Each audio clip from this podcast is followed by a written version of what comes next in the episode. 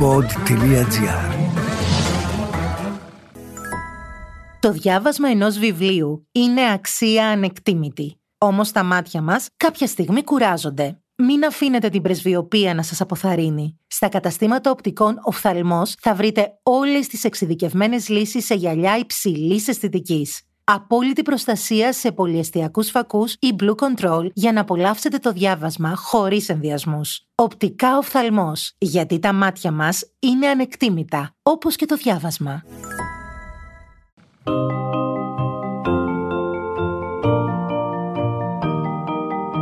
Τι κάνουν οι συγγραφείς όταν δεν γράφουν βιβλία, πού συναντούν τους ήρωές τους; Ο Βενιαμίν Φραγκλίνος είχε πει πως ο συγγραφέας είτε γράφει κάτι που αξίζει να διαβαστεί, είτε κάνει κάτι που αξίζει να γραφτεί. Ας ανακαλύψουμε μαζί τον άνθρωπο πίσω από το βιβλίο στο podcast «Συγγραφής εκτός βιβλίων» με την Κυριακή Μπεϊόγλου.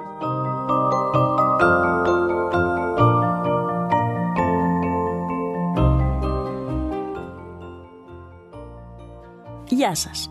Στο τραπέζι των podcast σήμερα είναι ένας αγαπημένος συγγραφέας με μια πολύ ιδιαίτερη φωνή και θα συζητήσουμε μαζί για το καινούριο του βιβλίο που πρόσφατα κυκλοφόρησε από τις εκδόσεις Κέντρος. Δημήτρη Σωτάκη, καλώς ήρθες στους συγγραφείς εκτός βιβλίων. Καλώς σας βρήκα, χαίρομαι σε βλέπω Κυριακή. Μα παιδί μου, γιατί μισή καρδιά; Μισή καρδιά. Νομίζω ότι πολλά κάνουμε με μισή καρδιά δυστυχώς στη ζωή μας. Και θύμα αυτού του φαινομένου είναι και ο ήρωάς μας αυτή τη φορά, ο οποίος, θα τα πούμε και στη συνέχεια, έχει στην ουσία χωρίσει τη ζωή του σε δύο μέρη. Συνεπώς η μισή καρδιά του βρίσκεται στο σημείο που ζει και η μισή κάπου αλλού, στο παρελθόν συγκεκριμένα. Νομίζω ότι ταυτιζόμαστε. Ταυτιζόμαστε. Ταυτιζόμαστε. Νομίζω είναι, είναι γενικά ένα φαινόμενο που ακουμπάει πολύ το σύγχρονο άνθρωπο αυτό, που δεν είναι και πολύ παρόν στη ζωή του πολλές φορές, που απέχει και συναισθηματικά αλλά και βιολογικά πολλές φορές από την πραγματική σε εισαγωγικά ημί ζωή του, από τη ρεαλιστική του εκδοχή. Ποιο βιβλίο είναι αυτό, σε αριθμό εννοώ; Καλή ερώτηση γιατί έχουν περάσει τόσα χρόνια πια και εγώ δεν ξέρω, πρέπει να είναι το 13ο.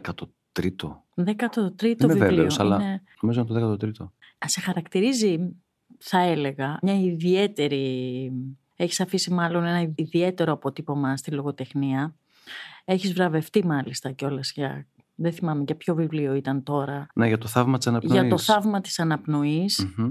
Πού να ξέραμε τότε, ε, έτσι όπως βάζεις εσύ συνήθως τους ήρωές σου σε κάποια συγκεκριμένα χωρικά Μμμ. ε, πλαίσια, πού να ξέραμε τότε ότι ή μάλλον πώς θα μπορούσε να το είδε η λογοτεχνία καμία φορά κάνει προφητικές καταστάσεις, ότι θα ζούσαμε δυόμιση χρόνια, δύο τουλάχιστον Μμμ. έγκλειστοι. Είναι ενδιαφέρον αυτό που λες, γιατί όταν συγκεκριμένα για το θαύμα της αναπνοής, μιας που το αναφέραμε, είναι πολλές φορές δυστυχώς, μάλλον και χωρίς αυτή τη φορά εισαγωγικά, επίκαιρο, γιατί έχει να κάνει γενικά με τον εγκλωβισμό.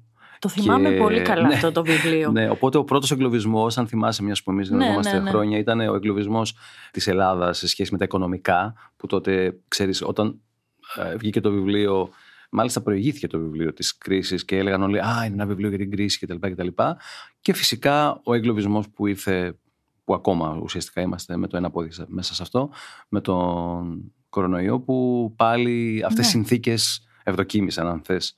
Ουσιαστικά βέβαια όλο αυτό δεν έγινε συνειδητά. Δηλαδή εγώ δεν, δεν έγραψα ένα βιβλίο ούτε για την οικονομική κρίση, ούτε για τον ε, κορονοϊό, μιας που ακολούθησε. Το αστείο είναι ότι ακόμα και επειδή αυτό το βιβλίο έχει μεταφραστεί σε πάρα πολλές γλώσσες, όταν πηγαίνω κάπου μου λένε Α, είναι ένα βιβλίο για την ελληνική κρίση.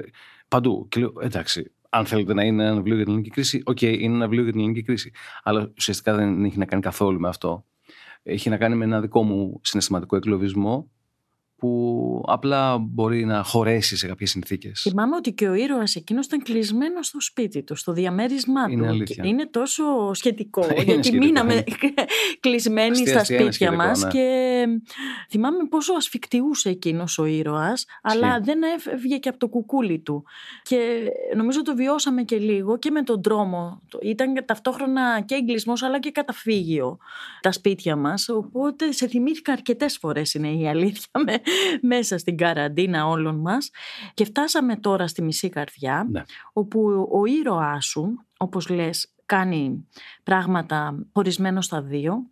Το θεωρείς μια συνθήκη φυσιολογική για το σύγχρονο άνθρωπο; Θα σου πω ουσιαστικά για να πούμε και έτσι λίγο δυο πιο σαφή λόγια για το βιβλίο, οπότε ως συνέχεια θα απαντηθεί αυτό που μόλις με, με ρώτησες. Ο ήρωας ζει με το ένα πόδι στο παρόν και με το ένα πόδι συνειδητά ή ασυνείδητα στο παρελθόν, διότι έχει κάποια αποθυμένα σε σχέση με το παρελθόν του, μια ζωή που δεν διεκδικήσε, που δεν έζησε, που δεν βίωσε και την έχει αφήσει στο περιθώριο έχοντας την ψευδέστηση ότι δεν τον αφορά πια είναι πλέον ένας άνδρας ε, παντρεμένος με μια γυναίκα σε ένα σπίτι, με, ένα, με το γιο τους κτλ, κτλ. Ζει μια συμβατική ζωή, δουλεύει σε μια εταιρεία. Όμως κρύβει ένα παρελθόν ότι ασχολούταν με τη ζωγραφική, με τις τέχνες γενικά, το οποίο το εγκατέλειψε τελείως, σε μια τελείως διαφορετική ζωή. Όμως πολλές φορές η ζωή παίζει αυτά τα παιχνίδια. Ποτέ δεν απεγκλωβιζόμαστε ε, συνολικά από κάτι. Άρα ένα κομμάτι του ψυχισμού του ως αποθυμένο, ως μια επιθυμία ισχυρή που ακόμα όμως υπάρχει, είναι ακριβώς αυτό το παρελθόν. Η μισή λοιπόν καρδιά του βρίσκεται εδώ και η μισή βρίσκεται εκεί. Και ναι, ε, ζούμε, το, νομίζω ότι είναι κάτι το οποίο το βιώνουμε και εμείς καθημερινά. Πόσες φορές δεν έχουμε βρεθεί σε ένα τραπέζι με κόσμο, να πίνουμε κάτι, συζητάμε και λέει κάποιος πλέον που είναι και μεγαλύτερος από εμάς ή τέλος πάντων είναι μεγάλος και λέει ξέρετε εγώ άλλο πράγμα ήθελα να κάνω στη ζωή μου πέρασαν πια τα χρόνια, αλλού προοριζόμουν, ας πούμε. Ακριβώς, ακριβώς, ακριβώς. Για αυτούς τους ανθρώπους είναι γραμμένο το βιβλίο. Δηλαδή για κάτι που, για έναν άνθρωπο ο οποίος υπάρχει ψευδέστηση ότι δεν μπορεί να επιστρέψει και να επανακτήσει τη ζωή του. Το ναι. οποίο όμως εγώ εδώ έχω μια, μια αμφιβολία, μια αισιόδοξη αμφιβολία. Παρόλο που έχει πολύ σκοτάδι το βιβλίο, όμως αυτό είναι το μήνυμα ότι μπορούμε να γυρίσουμε πίσω, μπορούμε να διεκδικήσουμε πάλι τη ζωή μας από την αρχή. Τίποτα δεν έχει τελειώσει όσο είμαστε εδώ και σε αυτό το πλανήτη ακόμα και αναπνέουμε. Δεν είναι κάτι τρομακτικό. Έτσι και ο ήρωας τολμάει, αν θες, και επιστρέφει με αυτόν τον μεταφυσικό τρόπο, γνωρίζοντας τον παλιό του εαυτό κάπου, επιστρέφει σε αυτή την ε, παλιά επιθυμία. Γνωρίζοντας τα βιβλία σου, γιατί σε έχω παρακολουθήσει στενά πολλά χρόνια, οι ήρωές σου έχουν πάντα υπαρξιακές αγωνίες για το πώς τοποθετούνται σε αυτό το κόσμο. Και αυτό γίνεται μέσω μιας εσωστρέφειας. Κάποιοι λένε, θα συμφωνήσω κι εγώ, ότι είσαι κι εσύ μέσα σε ένα καυκικό σύμπαν ή είσαι αρκετά επηρεασμένος. Τι απαντάς εσύ; Νομίζω ότι αυτό ίσχυε στα πρώτα βιβλία. Αυτό είναι προφανές που, και όχι συνειδητά, αλλά όντως αν κανείς διαβάσει τελείως αποστασιοποιημένος από το δικό μου πρόσωπο τι είναι αυτό το πράγμα κτλ. Ε, υπάρχουν σημεία αναφοράς, υπάρχουν κάποιες παράμετροι που τηρούνται που μπορεί να, μπορείς να πεις ότι στα τελευταία 4-5 βιβλία, δηλαδή 10 χρόνια σχεδόν, νομίζω αυτό το στοιχείο δεν είναι πια τόσο παρόν.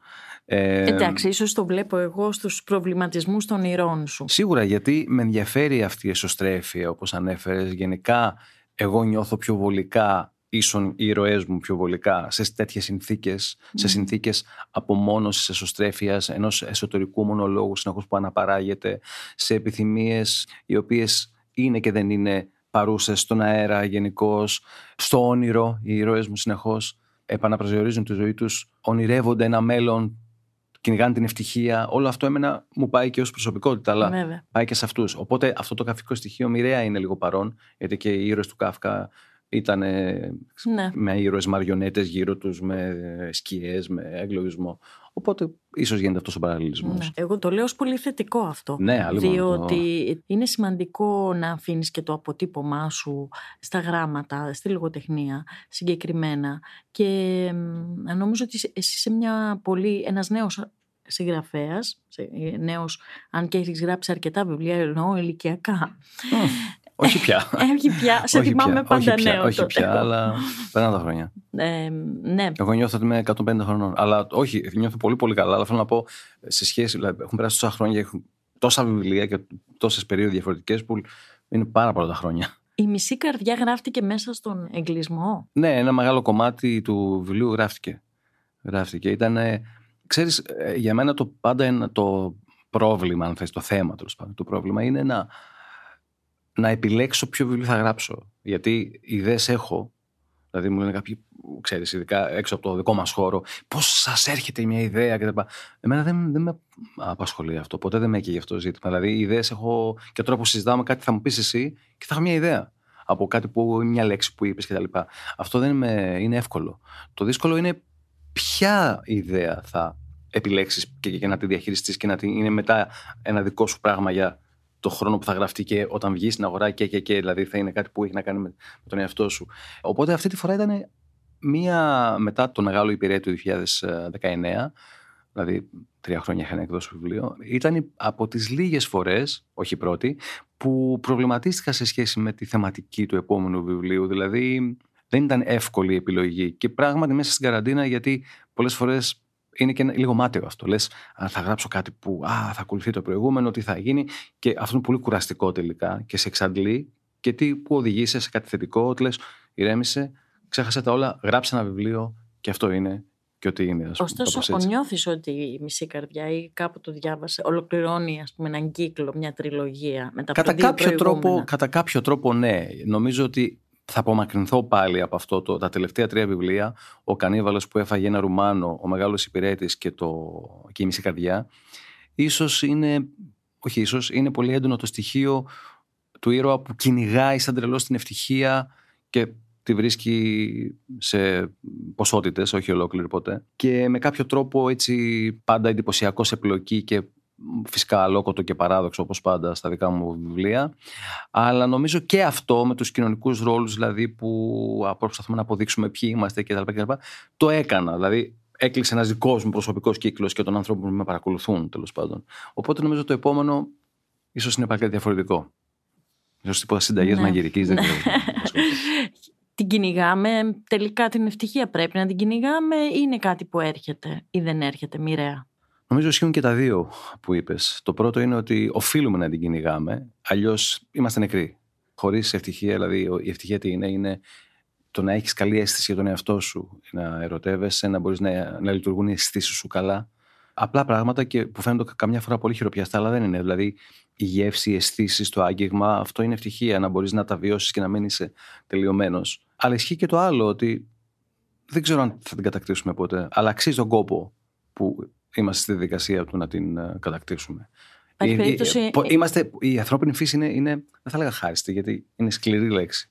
Είναι όμω πάντα αφήνει κάτι ανολοκλήρωτο. Ποτέ δεν είσαι ικανοποιημένος. Πάντα θέτεις νέους στόχους. Μήπως είμαστε ήδη ευτυχισμένοι και δεν το ξέρουμε; Ωραίο θα ήταν να το βλέπουμε έτσι. Από φιλοσοφικέ απόψεως ε, έχεις δίκιο, αλλά δεν ξέρω αν το συνειδητοποιούμε. Υπάρχει αυτή, ξέρεις, όλοι το έχουμε αισθανθεί. Πάμε ένα ταξίδι. Α πούμε, πήγες εσύ ένα ταξίδι το 2007. Πέρασες μια χαρά. Ήταν ωραία η αίσθηση που είχες με τους ανθρώπους εκεί. Αλλά το 2017 το ταξίδι αυτό το αναπολύσω ως μια ιδανική κατάσταση. Είναι, καταλαβαίνω είναι, είναι απίστευτο. Ναι, ναι, ναι. Αυτό είναι και η ζωή στην ουσία. Συνεχώς θέλουμε να αναπαράγουμε περιόδους που έχουμε ζήσει και να τις ξαναφέρνουμε, ενώ όταν ήμασταν παρόντες στο γεγονός, δεν ήταν άσχημα, αλλά δεν ήταν τόσο συγκλονιστικά όσο θα πρέπει να είμαστε τόσο ελεύθεροι και τόσο διορατικοί ώστε να ζούμε και το παρόν με ένταση.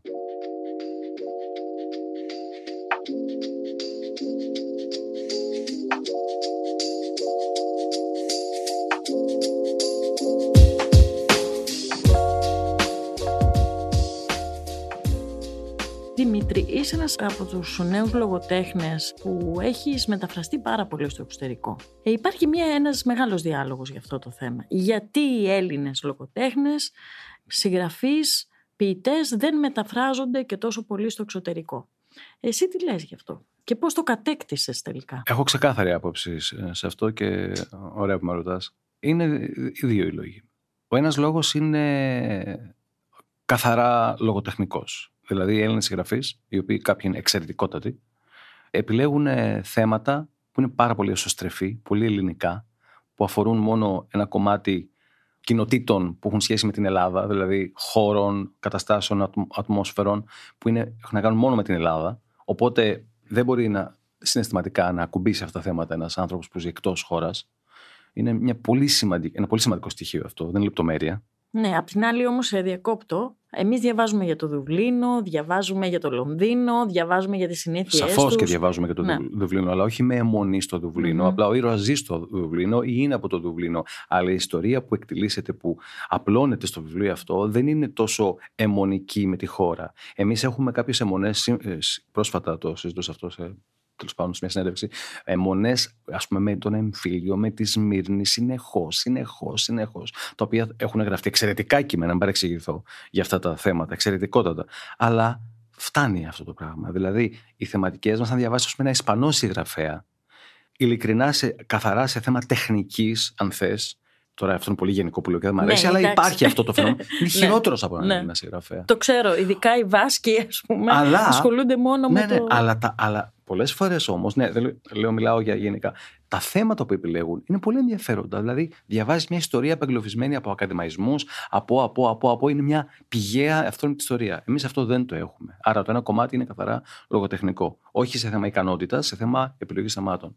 Το δεύτερο θέμα, και είναι ένα θέμα που θα, θα χρειαζόμασταν ώρες συζητήσεων που αυτό πλέον είναι μια θέση μου σχεδόν με, πώς να το πω, όχι με θυμό γιατί έχει καταλαγιάσει ο θυμός ότι η πολιτεία Γενικά, οι, όλοι οι φορείς, αν εξαιρέσεις, ας πούμε, προσπαθεί με νύχια και με δόντια λιγάκι το Ίδρυμα Ελληνικού Πολιτισμού να κάνει δύο πράγματα. Και αυτό θέλω να πω είναι πολύ λίγο αυτό το πράγμα. Έτσι.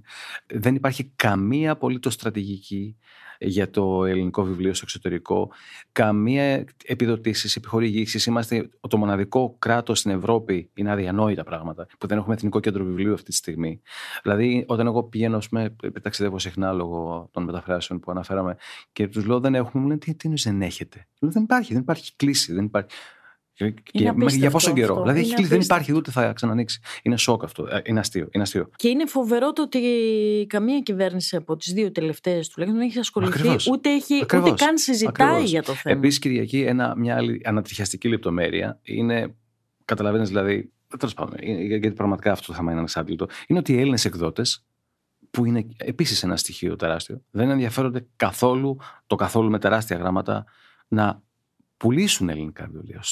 Και λέω πουλήσουν, έτσι δηλαδή είναι εμπορικός σκοπός ναι, ναι, στο εξωτερικό. Ε, ε, μόνο θέλουν να αγοράσουν. Mm. Δηλαδή κάνουν σαν τρελή να πάνε στη Φραγκφούρτη ή οπουδήποτε αλλού, να αγοράσουν τα best seller, τα γαλλικά ή οτιδήποτε, να ανακαλύψουν κάτι για να το πουλήσουν εδώ. Το να πουλήσουν τα ελληνικά βιβλία Ποιος ενδιαφέρεται γι' αυτό; Έχεις απόλυτο δίκιο. Έχεις Οπότε μιλάμε δίκιο. για μια στρατηγική τραγική. Εγώ όταν γυρίζω από. Δεν λέω τώρα για χώρες κολοσσούς για, πούμε, για την Γαλλία ή για τη Σουηδία που είναι πολύ οργανωμένη. Εγώ λέω για την Τουρκία που είναι γείτονες. Ναι, ναι, Όταν γυρίζω από την Τουρκία, γυρίζω σε κατάθλιψη. Αλήθεια. Τι συμβαίνει εκεί, Δημήτρη; Τι συμβαίνει εκεί; Ε, Καταρχάς, τα χρήματα που εξοδεύονται είναι αμύθιτα ποσά για τη λογοτεχνία αμύθιτα. Η Εθνική Τράπεζα τη Τουρκίας είναι ε, χορηγός των, μεγαλύτερων ε, των εκδόσεων του Εθνικού Κέντρου Βιβλίου κτλ. κτλ. Οι συγγραφείς ταξιδεύουν πράγματα για μας αστεία. Έτσι, που παρακαλάμε τον εκδότη να μας δώσει τα εισιτήρια και να πάμε στο, για το, με το τρένο στην Θεσσαλονίκης. Είναι Άρα, τραγικό με, αυτό. με αεροπλάνα από εδώ και από εκεί για να κάνουν εκδηλώσεις. Mm. Ε, το περίπτερο της Τουρκίας, αν έχεις πάει στη Φραγκφούρτη, είναι από εδώ μέχρι το. Ναι, ναι, ναι. Το, ναι. Την Πατησίων. Είναι ασύλληπτο. Και το δικό μας είναι ένα μικρό δωματιάκι. Θέλω να πω αυτά δεν είναι, είναι πράγματα που πρέπει να τα κοιτάξουμε. Όχι, δεν μπορούμε να, να διεκδικούμε κάτι αν δεν. Είμαι πάρα πολύ θυμωμένη με αυτό το ε, θέμα βέβαια. και όντας εμπλεκόμενη σε αυτό το χώρο του βιβλίου, που δεν μπορώ να, να, να πιστέψω ότι συμβαίνει αυτό σε μια χώρα που υποτίθεται ότι ο πολιτισμός είναι το εργαλείο της και ότι κερδίζει και χρήματα από το εργαλείο Ακριβώς. αυτό.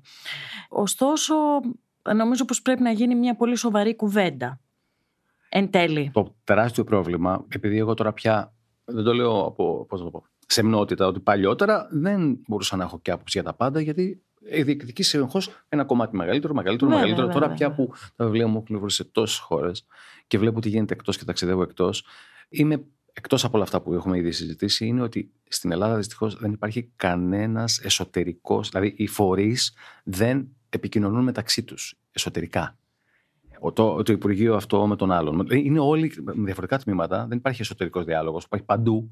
Οπότε αν εγώ, εμείς τώρα συμφωνήσουμε κάτι και πανηγυρίζουμε γι' αυτό, αύριο δεν θα γίνει ποτέ καμία μετακίνηση σε ένα άλλο τομέα και ο θα το πει πάλι ως καινούριο, καινούριο, καινούριο και δεν γίνει ποτέ τίποτα.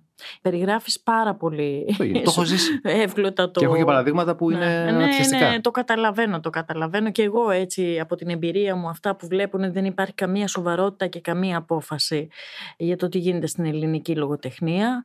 Βέβαια, ίσως κάποτε καταλάβουν ότι αυτό είναι οικονομία και ότι έχουν να κερδίσουν και ίσω κάποτε να, να γίνει κάτι.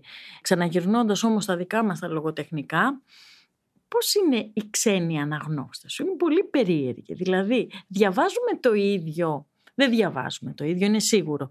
Ένας Έλληνας, τον Δημήτρη Σωτάκη, από ένα Σέρβο. Εμένα μου αρέσουν πολύ οι Έλληνες αναγνώστες. Ακούγεται πάλι λίγο ως γενικό τι σημαίνει Έλληνας αναγνώστης. Αλλά νομίζω η οπτική του Έλληνα αναγνώστη όταν πραγματικά αγαπήσει ένα κείμενο είναι πολύ ενδιαφέρουσα. Δηλαδή, κοιτάει το κείμενο από πολλές ε, οπτικές γωνίες, θέλει να μάθει περισσότερα για τον συγγραφέα. Μου αρέσει αυτή η περιέργεια του Έλληνα συγγραφέα. Θέλω να πω για να ξεκινήσω με έναν έτσι άξονα ότι ο Έλληνας συγγραφέας είναι ένας καλός. Ε, συγγνώμη, αναγνώστης είναι καλός αναγνώστης. Οι ξένοι αναγνώστες, επειδή πραγματικά υπάρχουν πολλές διαφορετικές κουλτούρες, δεν έχουν πάντα την ίδια προσέγγιση. Δηλαδή, πάρα πολλοί μένουν στο κείμενο το ίδιο, ως κείμενο, δηλαδή αναλύοντας πολύ τους χαρακτήρες, τους ήρωες, γιατί έκανε αυτό που έκανε, και άλλοι κοιτάνε περισσότερο συμβολικά ε, ένα βιβλίο. Δηλαδή, ας πούμε, στην Κίνα, ο κόσμος δεν μένει τόσο στο το τι έγινε στην σελίδα 18 και σελίδα 88 αργότερα, όσο το τι θέλω να πω εγώ μέσα του βιβλίου, που με ενδιαφέρει και εμένα περισσότερο. Αλλά ας πούμε στη Γαλλία, σε διάφορες εκδηλώσεις, κάποιος κύριος θυμάμαι είχε αιμονή και πολύ αργότερα με τον τι αυτός ο χαρακτήρας, γιατί έκανε αυτό που έκανε και γιατί άνοιξε το ψυγείο. Και ναι. ήταν πολύ παράξενο.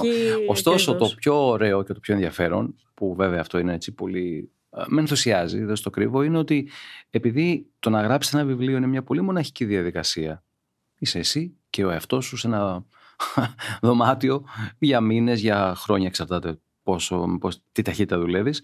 Και είναι ένα σχεδόν ας πούμε, μεταφυσικό φαινόμενο που μετά πηγαίνεις στη Γαλλία, στη Σερβία, στην Τουρκία και σου λέει ο άλλος: Ξέρετε, στη σελίδα 50 αυτό είναι, μου άρεσε πάρα πολύ. Είναι πολύ παράξενο που λες: Πω, πω κάτι που έκανα μόνος μου, ξαφνικά μου μιλάνε γι' αυτό σε άλλα και πλάτη του κόσμου. Πολύ ωραίο, πολύ παράξενο πολύ ωραίο και πολύ ωραίο. Είσαι ένας πειθαρχημένος εργάτης, είσαι ένας πειθαρχημένος συγγραφέας. Βάζεις ωράριο εργασίας που λέει και ο Σαββόπουλος και λες τώρα εγώ θα κάτσω και θα γράψω. Ναι, όχι. Καταρχάς εγώ είμαι πολύ χαοτικός άνθρωπος ως προσωπικότητα. Αυτό είναι άσχετο όμως με την ιδιότητά μου του συγγραφέα. Το ακούω αυτό, το έχω ξανακούσει και το έχω ξανασυζητήσει, ότι κάποιοι σηκώνονται και λένε 8 με 1, εγώ θα γράφω. Μου φαίνεται σχεδόν κωμικό αυτό, στη δική μου τουλάχιστον συνείδηση μου. Δεν, δεν μπορώ να το καταλάβω. Γιατί εγώ απέχω από τη συγγραφή. Μπορεί να μην γράψω για ένα χρόνο τίποτα. Να θέλω να είμαι έξω και να πίνω με τους φίλους μου ή να ταξιδεύω ή, ή οτιδήποτε. Να μην χρειάζεται να γράψω. Όμως, όταν μπω στη διαδικασία να δουλέψω, θα εξαφανιστώ σχεδόν από τον κόσμο. Δηλαδή, θα είμαι μόνος μου, εγκλωβισμένος, δεν θα υπάρχουν τηλέφωνα, δεν υπάρχει τίποτα. Θα γράφω ώρες. Συνήθως και μετά τα μεσάνυχτα που υπάρχει ησυχία, δηλαδή. Λέω τώρα έτσι, ενδεικτικά 12 με 5. Όταν να δουλέψω, θα δουλέψω. Δηλαδή, πέφτω με τα μούτρα όταν δουλε... γράφω ένα κείμενο, δεν το γράφω σε συνέχειες. Αλλά μπορεί, όπως ε, σου είπα, να, να... και να μην να γράψω και ποτέ. Δηλαδή, εγώ δεν, δεν θέλω υποχρέωση να επιστρέψω σε κανέναν, ούτε προς τον εαυτό μου, ούτε προς τους άλλους. Μέχρι στιγμής έχει δείξει Όπως έχει πάει έτσι η ζωή μου, ότι ναι, θα επιστρέψω και θα γράψω κάτι άλλο. Αλλά δεν είναι το θεωρώ υποχρέωση μου. Δεν είναι, μπορεί κανείς να το δει ως υποχρέωση, γιατί υποχρέωση είναι κάτι που πρέπει να κάνει οπωσδήποτε, αλλά ξέρω εγώ, δεν μπορεί να το δει ως δουλειά. Να πει ο συγγραφέας ότι εμένα αυτή είναι η δουλειά μου. Και εγώ πρέπει να αμείβομαι για ένα άλλο μεγάλο κεφάλαιο για να ζω από αυτό. Γιατί ξέρεις, καμία φορά τα βλέπουμε λίγο ε, εντελώς διαφορετικά τα πράγματα, ότι η συγγραφή είναι το πάθος ας πούμε, δεν έχει ηλική υπόσταση και από την άλλη ε, κάπως πρέπει να ζήσουν αυτοί οι άνθρωποι. Σημαίνει ότι πρέπει να κάνουν οπωσδήποτε μια άλλη δουλειά. Δεν μπορούν να Τώρα ζήσουν. πάλι βάζεις στο ναι. τραπέζι ένα μεγάλο ζήτημα. Πολύ μεγάλο. Ε, ναι. Η απάντηση πάλι θα έχει. Η δική μου απάντηση θα έχει δύο εκδοχές. Η πρώτη είναι ότι αν μιλήσω για μένα, τα πράγματα δείχνουν χωρίς τη δική μου έγκριση. Δηλαδή, είμαι ένας επαγγελματίας συγγραφέα υπό την έννοια ότι έχω έναν εκδοτικό οίκο, τα βιβλία μου τα φράζω στο εξωτερικό, έχω ε, ένα ατζέντι, είμαι δηλαδή μέσα στο χώρο αυτό για τα καλά. Έτσι. Απ' την άλλη, στην Ελλάδα δεν έχουν ευδοκιμήσει συνθήκες ώστε να ζει ένας συγγραφέας από τη δουλειά του. Τώρα Δυστυχώς. λέω κάτι που το ξέρουν και εσύ που είσαι στο χώρο αυτό. Δηλαδή δεν είναι καμία έκπληξη αυτό, έτσι. Οπότε αναγκαζόμαστε και το αναγκαζόμαστε το λέω κανονικότατα, να δουλεύουμε και να κάνουμε άλλες δουλειές. Βέβαια, εγώ κάνω κάτι που λατρεύω, έτσι, διδάσκω κάτι, αλλά δεν έχει σημασία. Κανονικά, ας πούμε, όταν ταξιδεύω πάλι, ας πούμε, λέω στη Δανία, μου λένε τι εννοείς πρέπει να φύγεις γιατί δουλεύεις; Δεν δουλεύω, τι εννοείς γιατί δουλεύω; Μου λέει, δουλεύεις γιατί αφού έχουν τα βιβλία. Λέω, Όχι, όχι, δεν γίνεται αυτό. Ναι. Ε, αμείβονται, παίρνουν ας πούμε μισθούς τέλος πάντων, όχι ακριβώς μισθούς, επιχορηγήσεις, ζουν από αυτό και είναι άνθρωποι που είναι 30-32 ετών. Και εμείς πρέπει να κάνουμε μια δουλειά. Η αγορά είναι μικρή, αλλά δεν έχει να κάνει με αυτό. Είναι και αυτό που λέγαμε υποστήριξη κάποιων Ε, βέβαια, επίσημων ε, φορέων βέβαια, κτλ. έτσι είναι. Διδάσκεις κάτι, είπες. Δεν διδάσκεις κάτι Ναι, εντάξει. απλώς. είναι μία άλλη σου διάσταση. Διδάσκω κινέζικα. Αυτή είναι- Ε, διδάσκεις κινέζικα Ναι. που εμάς μας φαίνονται κινέζικα αλλά πώς άρχισε αυτός ο έρωτας με τα Ε, κινέζικα ας πούμε και ούτε την εγώ δεν Κίνα ξέρω. γενικώς και γιατί είναι πολύ δύσκολο Ναι, είναι Ναι. δύσκολο. Ε, Γιατί ή στατιστικά τουλάχιστον τουλάχιστον είναι δύσκολο. Δεν υπάρχουν, και πο- δεν υπάρχουν πολλοί που μιλάνε. Ξεκίνησε καθαρά γλωσσολογικά. Δηλαδή ήταν η αγάπη δική μου για τη γλώσσα. Ούτε είχα καμία πρόθεση ούτε να διδάξω, ούτε να ασχοληθώ με όλο αυτό το έφτυγε κομμάτι. λίγο και η λογοτεχνία Ναι, έφτιαξε όχι, δηλαδή όχι, να- τόσο, όχι, Ναι, τόσο, ναι. όχι τόσο. Δεν είμαι ε, και τόσο μεγάλος φαν της κινέζικη λογοτεχνία. Ε, μ' αρέσει μερικά βιβλία πάρα πάρα πολύ, αλλά δεν είμαι ο πιο έτσι. Δε, γενικά δεν ήταν η κουλτούρα τόσο όσο η γλώσσα η ίδια. Δηλαδή, τι θέλω να σου πω, λένε κάποιοι, Α, ήθελα να πάω στην Κούβα πριν πεθάνει ο Κάστρο για να χορεύω κτλ. Εγώ δεν είχα τέτοιο με την πράγμα με την Κίνα. Φυσικά λατρεύω την Κίνα, αλλά ήταν η γλώσσα, ας πούμε, ο μαγνήτης για μένα. Οπότε μπήκα σε όλο αυτό, πήγα στο Πεκίνο, στο Πανεπιστήμιο για τη γλώσσα κτλ. κτλ. Και επειδή υπάρχει μια παγκόσμια τάση πια για τα κινέζικα ε, ως γλώσσα, το εκμεταλλεύτηκα και πλέον είμαι καθηγητής κινέζικων εδώ και πάρα πολλά χρόνια. Ναι. 12-13 χρόνια και. 13 χρόνια πια. Και αυτή είναι η καθημερινότητά μου.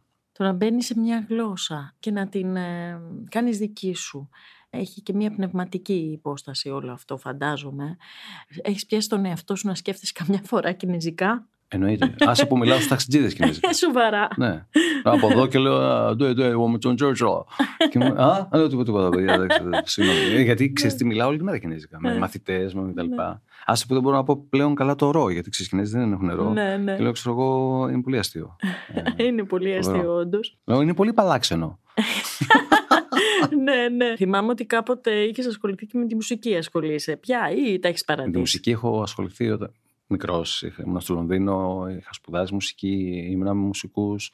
Εδώ ήταν κάπως ένα μεταξύ σοβαρό και αστείο που κάναμε Ναι. με το φίλο μου το Θανάση το χειμώνα. Αλλά εντάξει, δεν υπάρχει χώρος για αυτό το πράγμα. Ε, Ήταν ένα, μια εφηβική τεράστια αγάπη μουσική που δεν χωράει τώρα στη ζωή μου. Τώρα, αυτό που είπες, δεν ξέρω τι χωράει πια σε αυτή τη ζωή μας, όπου Ναι. είμαστε αναγκασμένοι να κάνουμε και πάρα πολλά πρά- πράγματα για να επιβιώσουμε, αλλά Βέβαια. και κάποια που μας καταπιέζουν ίσως όπως ο ήρωάς σου στο μισή καρδιά και εμείς με μισή καρδιά κάποιες φορές πηγαίνουμε στη δουλειά μας, πηγαίνουμε Εννοείται. σε κάποιες υποχρεώσεις. Είναι αντιλογοτεχνικό όλο αυτό το περιβάλλον το οποίο ζει ένας σύγχρονος Έλληνας. Ένας σύγχρονος Έλληνας συγγραφέας. Εξαρτάται, αφού μιλάμε για καυκικές ατμόσφαιρες, μάλλον λογοτεχνικό είναι. Μάλλον λογοτεχνικό. Ε, Τουλάχιστον στη δι- με τη δική σου. ναι. Δεν ξέρω αν ο οπτική. συγγραφέας θα πρέπει να είναι, ξέρεις, πώς να σου το πω τώρα, α, σε μια θέα με, με ένα νησί και στο βουνό και να σκέφτεται τη ζωή. Δεν είναι αυτό ακριβώς ο συγγραφέα. Ο συγγραφέα μπορεί να είναι ένας αστός, σε πολύ μια σκληρή ας πούμε, πραγματικότητα, αλλά να φιλτράρει όλο αυτό μέσα από τη δική του οπτική και να μας λέει κάτι για τη ζωή μας. Αυτό είναι το θέμα. Δεν είναι απλά να διηγείται μια ιστορία ή να φιλοσοφεί. ή Να... Και αυτό μπορεί να γίνει εν δυνάμει. Δεν λέω ότι δεν μπορεί. Έτσι. Όλα είναι μέσα αν γίνονται σωστά. Αλλά το θέμα είναι για μένα η λογοτεχνία πάντα ήταν ένας τρόπος για να δραπετεύουμε από την πραγματικότητα. Όχι απλά να την αναπαράγουμε. Δηλαδή, γι' αυτό και εγώ και ως αναγνώστης, όχι μόνο ως συγγραφέας, δεν μπορώ να διαβάσω κάτι πάρα πολύ ρεαλιστικό. Σε καταλαβαίνω Κατ' ούτε εγώ. επίφαση ρεαλιστικό, φυσικά. Αλλά όχι όμως. Δηλαδή, δεν μιλάω για να διαβάσω science fiction. Το έχω κάνει στη ζωή μου πολλές φορές, αλλά όχι, έχω φύγει από αυτό. Αλλά θέλω κάτι που έχει να κάνει με την ανθρωποκεντρικά βιβλία, με τη ζωή μας, να μας πει κάτι για την ίδια μας τη ζωή. Τι διαβάζεις Δημήτρη; Καταρχάς να σου πω ότι δυστυχώς και πρέπει να αλλάξει αυτό. Εδώ και μ, δύο χρόνια περίπου δεν διαβάζω πάρα πολύ όσο θ- θα ήθελα. Έχω διαβάσει φυσικά κατά καιρούς Εννοείται. ναι. πολύ, αλλά τελευταία κάπως δεν μπορώ, δεν ξέρω αν... ελ- Ελπίζω να μην το έχεις πάθει, αλλά το έχει πάθει πολλοί κόσμος. Δεν μπορώ να διαβάσω. Διαβάζω μια ε, παράγραφο και δεν καταλαβαίνω τι διαβάζω. Έχω... Είμαι σε μια άλλη. Φταίς εσύ τέτοια- ή φταίει ο συγγραφέα. Όχι, εγώ φταίω. Εγώ φταίω. Μήπως παίζουν ρόλο και τα social και Μπορεί, ότι ε, μας, γενικά- έχουν μάθει, μας μαθαίνουν βρε παιδί μου σε έναν άλλο τύπο αλλά ανάγνωσης. σίγουρα, σίγουρα. Το σκρολάρισμα δηλαδή, όχι, η όχι, εναλλαγή. αφοσιώνομαι και θέλω να διαβάσω, αλλά κάτι γίνεται πολλές φορές από άγχος, από άλλες ανησυχίες και δεν μπορείς να συγκεντρωθείς, να είσαι γαλήνιος και να διαβάσεις κάτι με προσοχή. Γιατί αν δεν είσαι γαλήνιος, δεν μπορείς να διαβάσεις απλά να πεις το διάβασα για να αποδείξεις σε κάποιον κάτι. Το θέμα είναι να, να το χαρίσει ένα βιβλίο. Διαβάζω πάρα πολλά. Ξέρεις, παλιά είχα πολύ αγαπημένους συγγραφείς, αλλά πια δεν είναι πολύ ισχύει αυτό. Περισσότερο έχω αγαπημένα βιβλία. Δεν μπορεί όλα Πιο τα βιβλία σωστό, των ναι. συγγραφέων να είναι καλά. Έτσι. Και αυτό είναι μια ψευδέστηση. Δηλαδή, δεν είναι τα δικά μου τα βιβλία που σαφώς και δεν είναι το ίδιο, είναι άνισα. Το λέω αυτό πάλι, ας πούμε, ότι για να είναι κάποιος cool ή σεμνός. Είναι μοιραίο αυτό. Δεν μπορεί όλα τα κείμενά σου να είναι καταπληκτικά. Έτσι, έτσι και των συγγραφέων που έχουν μείνει στην ιστορία, δεν είναι όλα τα βιβλία ίσα. Έτσι, δεν είναι κακό αυτό. σα ίσα που το βλέπεις και πιο τίμια και πιο ευθύβολα, ας πούμε, το θέμα. Εμένα μου αρέσει πάρα πολύ η ρωσική σχολή. Νομίζω ότι οι Ρώσοι είναι το μεγαλύτερο αποτύπωμα που μου έχει περάσει ποτέ στον πλανήτη λογοτεχνικό, όσο εμείς είμαστε εδώ τώρα ζωντανοί. Δεν, δεν έχω δεν το ξεπεράσει κανείς. Γενικά η κέντρο ευρωπαϊκή επίσης, δηλαδή οι Γερμανοί, μου αρέσουν πάρα πολύ αυτοί οι συγγραφείς. Ε, έχω περάσει από το μαγικό ρεαλισμό που ήταν μια εντάξει, πιο έτσι, νεανική τέτοια. Αγάπη. Πολύ ωραία. Ε, βιβλία. έχει φοβερά Σα- κείμενα. σαφές, Τώρα σαφώς, το σαφώς, συζητάμε το και δεν συζητάμε. είναι όλα της ίδιας. Εννοείται, εννοείται, Αξίας, εννοείται, βέβαια. εννοείται. Και γενικά ε, εγώ είμαι πολύ θετικός αναγνώστης. Τι σημαίνει αυτό, Σημαίνει ότι ποτέ δεν θα ξεκινήσω Α, το νέο βιβλίο του Δημήτρη, της Κυριακής, του. Γιώ-». Δεν το έχω αυτό το πράγμα. Δηλαδή θέλω, δεν με ενδιαφέρει. Βλέπω ένα βιβλίο μπροστά μου με χαρά. Θέλω με χαρά να το διαβάσω. Ακόμα που λέει ο λόγος και να μην γουστάρω το συγγραφέα ως άτομο. Το κείμενο είναι κάτι άλλο, είναι δικό του, είναι κάτι, που- ένα κομμάτι του. Δεν διαβάζω και πολύ καλά βιβλία. Θέλω να πω, σπάνια διαβάζω ένα πραγματικά καλό βιβλίο. Ε, ισχύει αυτό. έτσι. Ε, τώρα, ξέρεις, βλέποντας το εξώφυλλο του βιβλίου σου, όπου είναι αυτό το όργανο, η καρδιά, Ναι. θυμήθηκα ότι πριν από λίγες μέρες, λίγο καιρό, εδώ είχε έρθει με το Λέα Festival, το Ισπανοϊβηρικό, Μμμ. η Μαρίνα Περεθάουα, η οποία Αχα. έχει ένα αντίστοιχο εξώφυλλο. Το βιβλίο της λέγεται «Έξι τρόποι για να πεθάνεις στο Τέξας», αλλά αφορά μια καρδιά. Το ξέρω γιατί θα σου πω την ιστορία μετά Ναι. Ωραία. πώς το ξέρω. Ε, Γιατί μου έκανε εντύπωση ότι και οι δύο, μία Ισπανίδα που Μμμ, ζει στη μμμ, Νέα μμμ. Υόρκη και ένας Έλληνας έχουν επιλέξει ένα σχεδόν παρόμοιο θεματικά εννοώ έτσι εξώφυλλο και πάλι αφορά την καρδιά ως όργανο βέβαια το δικό της βιβλίο. Πες μου όμως την ιστορία, με ενδιαφέρει. Κοίταξε, το θέμα της καρδιάς γενικά, έτσι, είναι κάτι το οποίο έχει ασχοληθεί γενικά η, η τέχνη εδώ και αιώνες. Δηλαδή και η ζωγραφική, το εξώφυλλο που βλέπεις τώρα μπροστά σου του βιβλίου, ήταν μια ιδέα μου για συνεργασία με τον Χρήστο Γκόλφι, έναν υπέροχο γραφίστα που συνεργάζομαι. Το ζήτημα είναι ότι η πρώτη ιδέα ήταν μια καρδιά, είναι μια σκηνή από το βιβλίο, ε, είναι δύο άνδρες οι οποίοι με ένα νήμα, μια κλωστή, εντερική κλωστή, είναι λίγο ανατιαστικό όλο αυτό, έχουν μια, μια κοινή καρδιά που είναι, χτυπάει και στα δύο σώματα, ας πούμε. Όμως, τι ανακάλυψα, δεν το ξέρα. Ότι η Φρίντα Κάλο έχει κάνει ένα τέτοιο πίνακα και με ένα απλό γκουγκλάρισμα θα τον βρεις, που είναι οι δύο, κάθονται δύο γυναίκες, είναι νομίζω οι ίδια. Ναι, ναι, που Με τους δύο καρδιά- συνδέει, ακριβώς, ακριβώς, το θυμάμαι, ακριβώς, ναι, ακριβώς, το θυμάμαι ακριβώς. αυτό το βιβλίο. Λοιπόν, θέλω να πω ότι το θέμα της καρδιάς γενικά δεν είναι τόσο πρωτότυπο. Το θέμα είναι πώς θα εννοείται, διαχειριστείς εννοείται. έτσι, το θέμα αυτό. Εννοείται. Πώς θα το βάλεις μέσα στο. Οπότε το να επιλέξει ένας Ισπανίδας συγγραφέα ή εγώ ή οποιοδήποτε δεν είναι και τόσο πρωτότυπο αυτό, όσο το τι κάνεις με αυτό το θέμα. Δηλαδή μπορεί να είναι ένα αριστούργημα ή και μια πατάτα. Το θέμα είναι εσύ πώς το, Σίγουρα, εσύ σίγουρα, πώς το διαχειρίζεσαι. σίγουρα. Έτσι. Αλλά είναι ένα ζωτικό όργανο που συνδέεται με, με το θυμικό μας, με το συνέστημα, με το τι, ποιοι είμαστε. Δεν είναι απλά ένα, το χέρι, η καρδιά.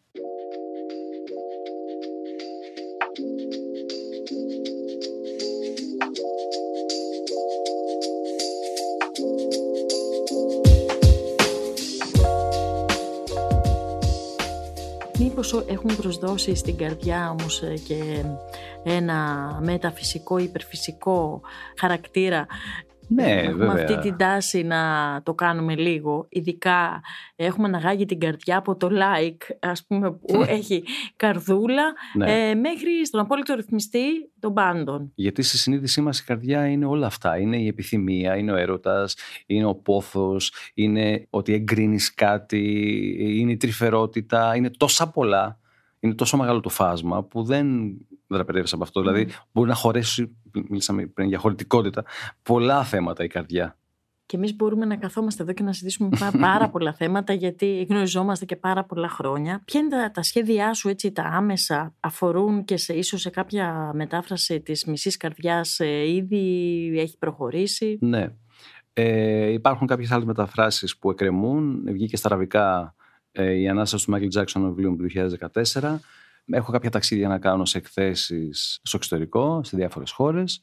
Επίσης η μισή καρδιά, μιας που μιλάμε για αυτό το βιβλίο, θα βγει και αυτή στα αραβικά και στα τουρκικά και στα γαλλικά. Ξέρεις, βγαίνουν τεροχρονισμένα κάποια βιβλία. Δηλαδή, Ναι, βέβαια, στη έτσι Γαλλία βγαίνει γίνεται ένα τις βιβλίο, βγει το εδώ μεταφράσεις. στο 10 κτλ. κτλ. Συμβαίνουν συνεχώς. Και στη Δανία θα βγει τώρα. Για σένα παίρνει ένα restart πάλι όταν ένα τα παλιότερα βιβλίο σου ε, Σίγουρα. μεταφράζεται τώρα, εκδίδεται τώρα και κυκλοφορεί και είναι κάτι Σίγουρα, άλλο σίγουρα, νομίζω. γιατί και πολλές φορές, αν και δεν το κάνω αυτό, όχι δεν το κάνω επειδή δεν δεν μου αρέσει, δεν το κυνηγάω. Α πούμε, υπάρχουν κάθε, ας πούμε, Ναι, εντάξει, κάθε Δεν τετράμινο. είναι και κακό. Εγώ όχι, δεν το όχι. βρίσκω κακό. Θα σου έλεγα ναι, κάτι ναι. πολύ συγκεκριμένο. Κάθε τετράμινο μπορεί να είναι 3-4 το πρωί και κάνω ένα γκουγκλάρισμα να δω τι γίνεται Ναι. με τον τύπο τον ξένο. Μμμ. Όχι κάτι που θα μου στέλνει ο ας πούμε, ο agent κλπ. Και βλέπω και λέει, ας πούμε, ο, λέω τώρα, ο Τούρκος. Το τέταρτο βιβλίο του σ- στην Τουρκία και εγώ έχω βγάλει 15 ας πούμε, εδώ. Δεν είναι, Ναι, ξέρεις, ναι. γι' αυτός είναι το τέταρτο βιβλίο Και μου στην για μας αγορά αυτή. εδώ, και για παράδειγμα. μας εδώ μερικές φορές ε, έτσι συμβαίνει. Μα ναι. Οπότε είναι παράξενο. Οι Γάλλοι είναι α, το τέταρτο κι αυτοί. Ξέρω εγώ, οι Δανείοι, α, θα βγει και το δεύτερο τώρα. Ναι. Και λέω, ποιο δεύτερο. Δηλαδή, ξέρεις, είναι ωραίο αυτό που είναι όντως ένα restart. Για την καινούργια χρονιά, για την καινούργια σεζόν, για τον καινούργιο Σεπτέμβρη, Οκτώβρη. Πώς ξεκινάς, πώς θα ξεκινήσεις; Έχεις ε, ή αφήνεις το χρόνο να πάει, είσαι από Ωραία αυτούς; ερώτηση, γιατί εγώ γενικά είμαι ο άνθρωπος των επανακινήσεων. Συνεχώς βάζω νέες Κι εγώ, κι εγώ. αφετηρίες. Τις οποίες σπάνια βέβαια τηρώ, αλλά καλό είναι ψυχολογικά. Όχι, ε, θα ήθελα πάλι να γράψω κάτι, γιατί είμαι σε διάθεση να γράψω. Δεν συμβαίνει πάντα, όπως είπα και πριν. Ε, Επίσης, κάτι συζητάω για θέατρο και κινηματογράφο. Αυτό κάποια άλλη στιγμή θα δοθεί ευκαιρία. Ε, άνετα βέβαια τα δικά σου βιβλία Μακάρι. ε, γίνονται Ευχαριστώ, και μακάρι. κινηματογράφους και θέατρο. Θα δούμε. Και γενικά αυτό, εγώ θέλω να παραμείνω ήρεμος και γαλήνιος εσωτερικά για να μπορώ να δουλέψω. Γιατί όταν είμαι σε ένα εσωτερικό μπάχαλο, δύσκολα τα πράγματα. Ε, ευχόμαστε λοιπόν πολύ ηρεμία, πολύ γαλήνη. Περιμένουμε να κάνει και η μισή καρδιά την πορεία που της αξίζει στα λογοτεχνικά πράγματα. Ευχαριστώ πολύ. Άλλωστε μόλις κυκλοφόρησε, ξέρω ότι για τους συγγραφείς όταν τελειώνει ένα βιβλίο, τελειώνει και το βιβλίο, αλλά για μας τους αναγνώστες αρχίζει Ναι. τώρα το ταξίδι του. Ευχόμαστε καλό ταξίδι λοιπόν. Εγώ ευχαριστώ για τη φιλοξενία και χάρηκα που σε είδα. Έτσι, ευχαριστούμε πολύ και εμείς.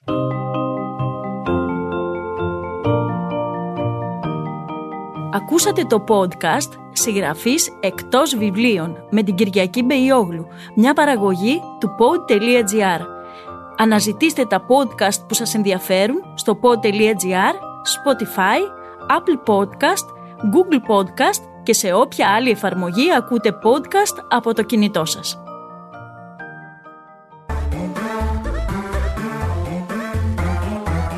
pod.gr. Το καλό να ακούγεται.